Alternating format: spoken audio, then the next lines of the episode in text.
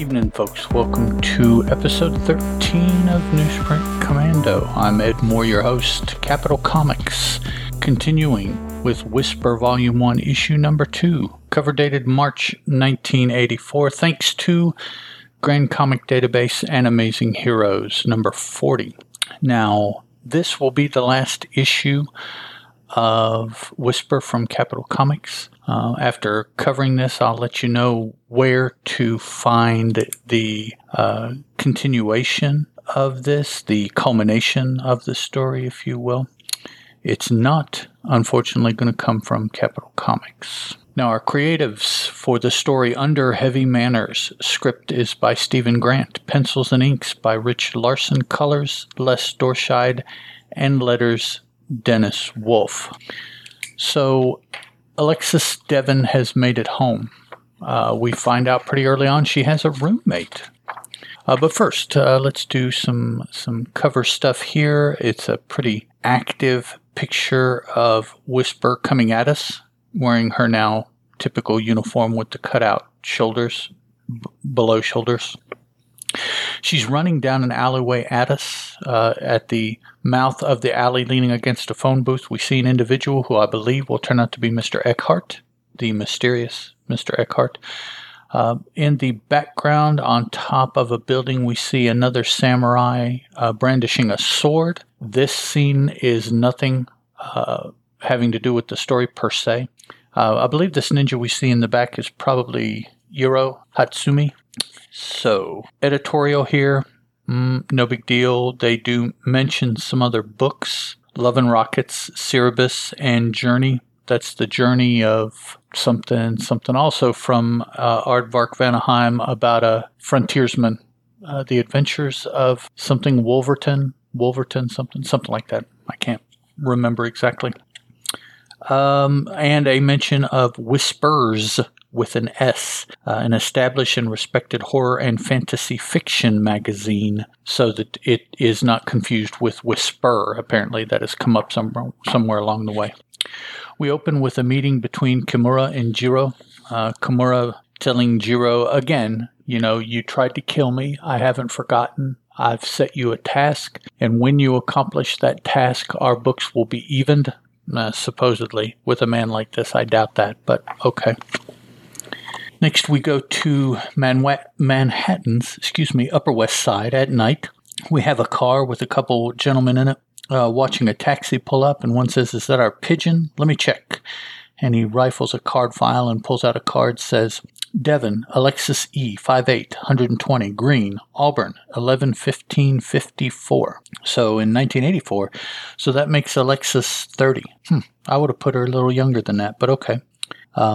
Swell, thought she wasn't due back yet. Quit complaining. Maybe we'll get off this assignment a day early now." So somebody has staked out her apartment, and are they watching her? Are they watching for the individual that she finds out is in her apartment with her roommate? That's kind of interesting because as they're sitting in the car, somebody walks up and leans against the car and they say, "FBI, beat it." And this person turns and shows their ID to the two men in the car and says, "You beat it. We'll call you if anything comes up." And then they indicate, "Right, sorry," and drive off. So whoever this person is, They have a higher order ID than the FBI, so I would imagine there's some NSC or Skunk Works or something. Who knows? Whatever the organizations in the U.S. are. So Alexis comes in, turns the light on in her apartment, sees somebody in there, yells, throws her luggage, drops her luggage, slams the door with her on the outside. Everybody else on the floor on the apartment is looking out to see what the yell and the slamming of the door was. Alexis goes back in, and we see that she interrupted her roommate and Senator John Canales, going at it, and it scared her, and she jumped back out, so she gives him a minute, goes back in, talks a little bit with her roommate, Lessa. There we go. Her name is Lessa, her roommate. So Alexis goes in, grabs her cat, and heads on to her room, leaving Senator Canales and Lessa to discuss the interruption and what to do the rest of the night. And while they're talking, we see down on the ground, someone is looking up at their window. I assume it's the person who cast off the FBI agents and who I will call the mysterious Mr. Eckhart. Next morning, Alexis is taking a shower. She reaches for her robe, and John is there shaving and hands it to her. There's a little back and forth between Alexis and John. He hits on her, and she slams him to the ground. Walks out. She talks to her roommate. They arrange to meet later in the evening. Right now, Alexis has to go to the first day of her new architect's job. But before she leaves, she opens a package that was left for her. It came first thing this morning, Alessa says, and Alexis opens it up, or Lessa says. Lessa, not Alexa. It's Alexis and Lessa. So let me jot Lessa down, make it easier to remember. Lessa. So Alexis opens up the package, and it surprises her because it's her, or a example of her ninja garb. So she runs away, leaving the garb there for Alexis and Senator Canales to see and rifle and whatever. Alexis heads to the Whitlock building, goes upstairs, and in the elevator already is the mysterious Mr. Eckhart. Tells her he knows who she is and what she's done. Tells her that Jimmy was one of theirs, whoever they are. And now that they don't have Jimmy to jump and fetch it for them, Alexis will have to do that. So he tells her that they'll be in touch. She goes on up and meets a junior partner, perhaps, of the architectural firm of Colbert Whitlock, Whitlock Design Associates, and is introduced to some of the people on the floor, a gentleman here who will prove interesting a little later in the story. She sets up her desk, insults basically Mr. Whitlock, and then we cut to the afternoon where Mr. Hatsumi arrives in town, heads to his apartment, his floor perhaps, his whatever nature it is here in another building. And the doorman recognizes him and indicates that Mr. Hatsumi hasn't been there in 10 years, but everything has been kept exactly the way it was left, with a cleaning woman stopping by once a week just to go over the place, I guess, dust, basically. We see the doorman is a little bit of a scuzz. He hits on pictures of Hatsumi's wife and then Alexis as a younger child. Jiro is upset and breaks a picture on the wall of he and Alexis and his wife. I would assume that is because Jiro now knows via Yakuza sources that Alexis is Whisper, and Whisper is who he has been sent to die. Whisper given the name because she whispered to Jiro Hatsumi when they had their confrontation. And that's all he knows about her personally, although the Yakuza probably has found out who she is, which the mysterious Mr. Eckhart told her would happen because his people were able to find out who she was. So he told her when they were in the elevator that if we can find that out, then the Yakuza can find it out as well. Apparently they have, because Jiro is upset breaking the picture. He has nothing against his wife or his ex-wife or whatever their relationship is now, and he's in the picture. So really the only other person that he could be reacting to has to be Alexis, in my mind anyways. So that evening after work, Alexis has taken a bus and is meeting Lessa at a bar, and they're sitting here drinking. One of the dudes at the architectural firm followed Alexis, and the mysterious Mr. Eckhart sees that and at the bar confronts the dude, not to confront him, but to give him some advice on how to Mickey Alexis's drink so that she is easier to get, to catch, to whatever the mid-'80s term was for being able to make it with a female in a bar. So, roofie, I guess, is another word for it. Yeah, so he says no. The guy says, what is this, like sugar or angel dust or something like that? And the dude says, no, government developed this stuff, gets rid of the inhibitions. Slip this in her wine, she'll throw herself at you in an hour. So it's some kind of governmental LSD-based stuff. I don't know if it's LSD, but, you know, something like that. So Alexis and Lessa are sitting here going back and forth, drinking, getting drunk, actually.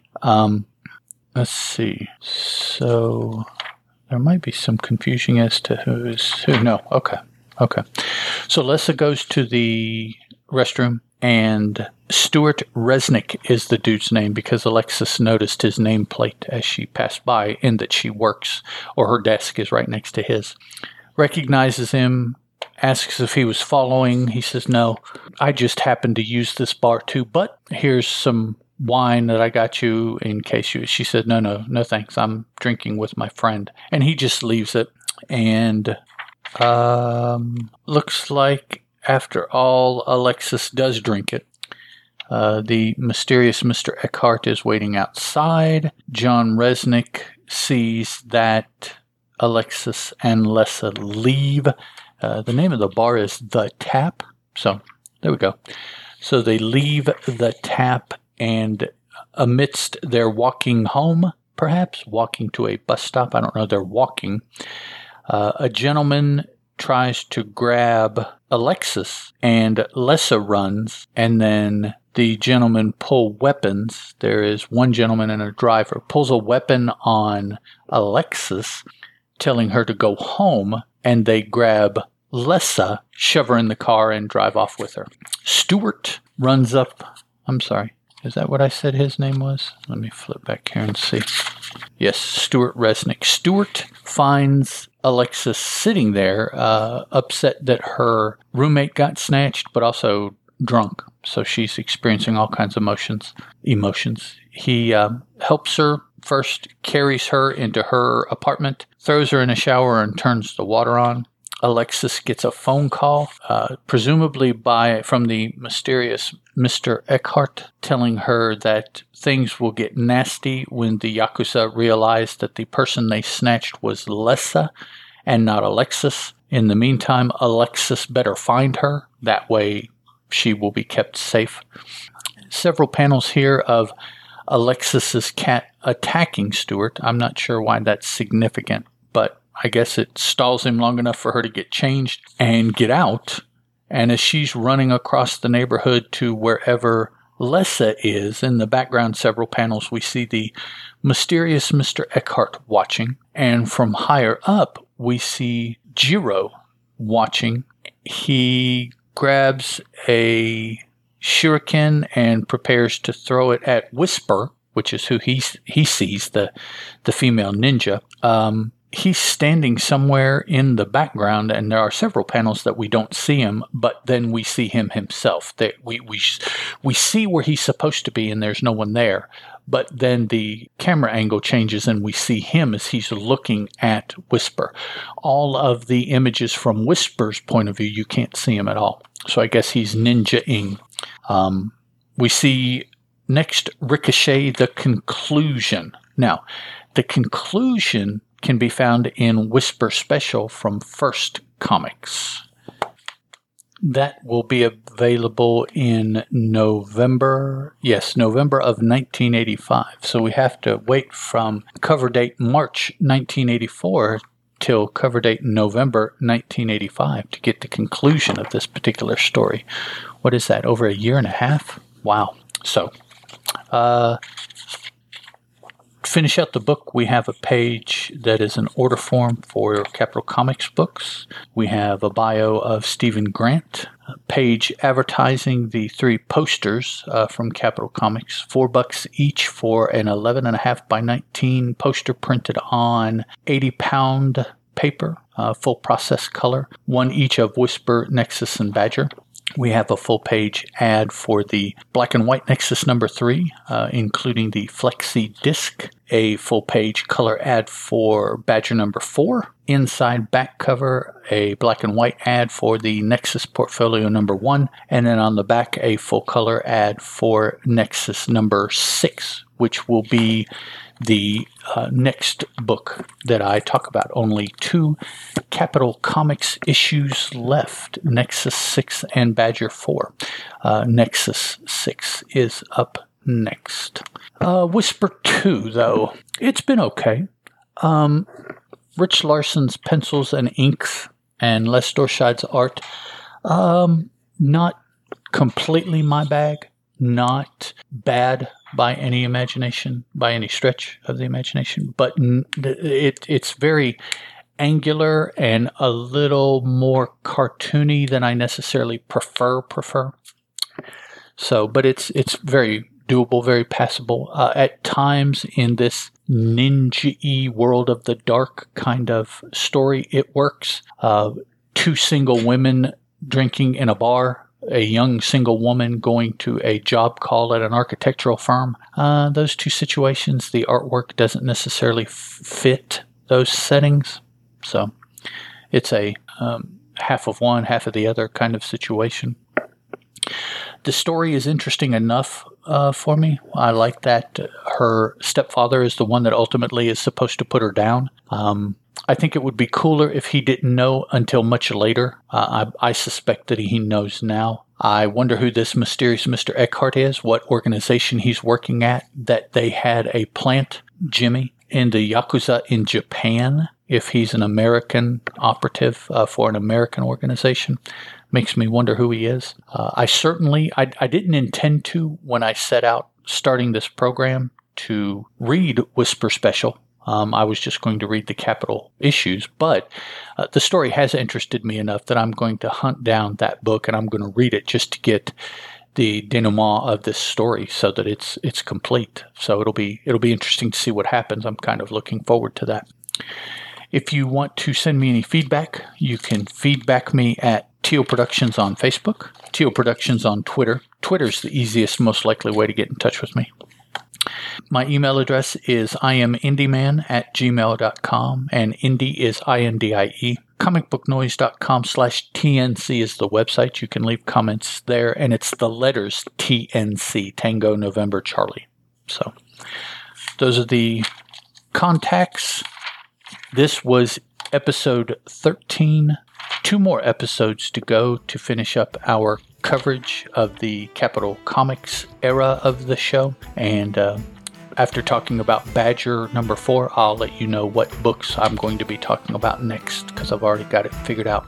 But before that, Nexus issue 6, volume 1 is our next book. Talk to you guys then. Ciao.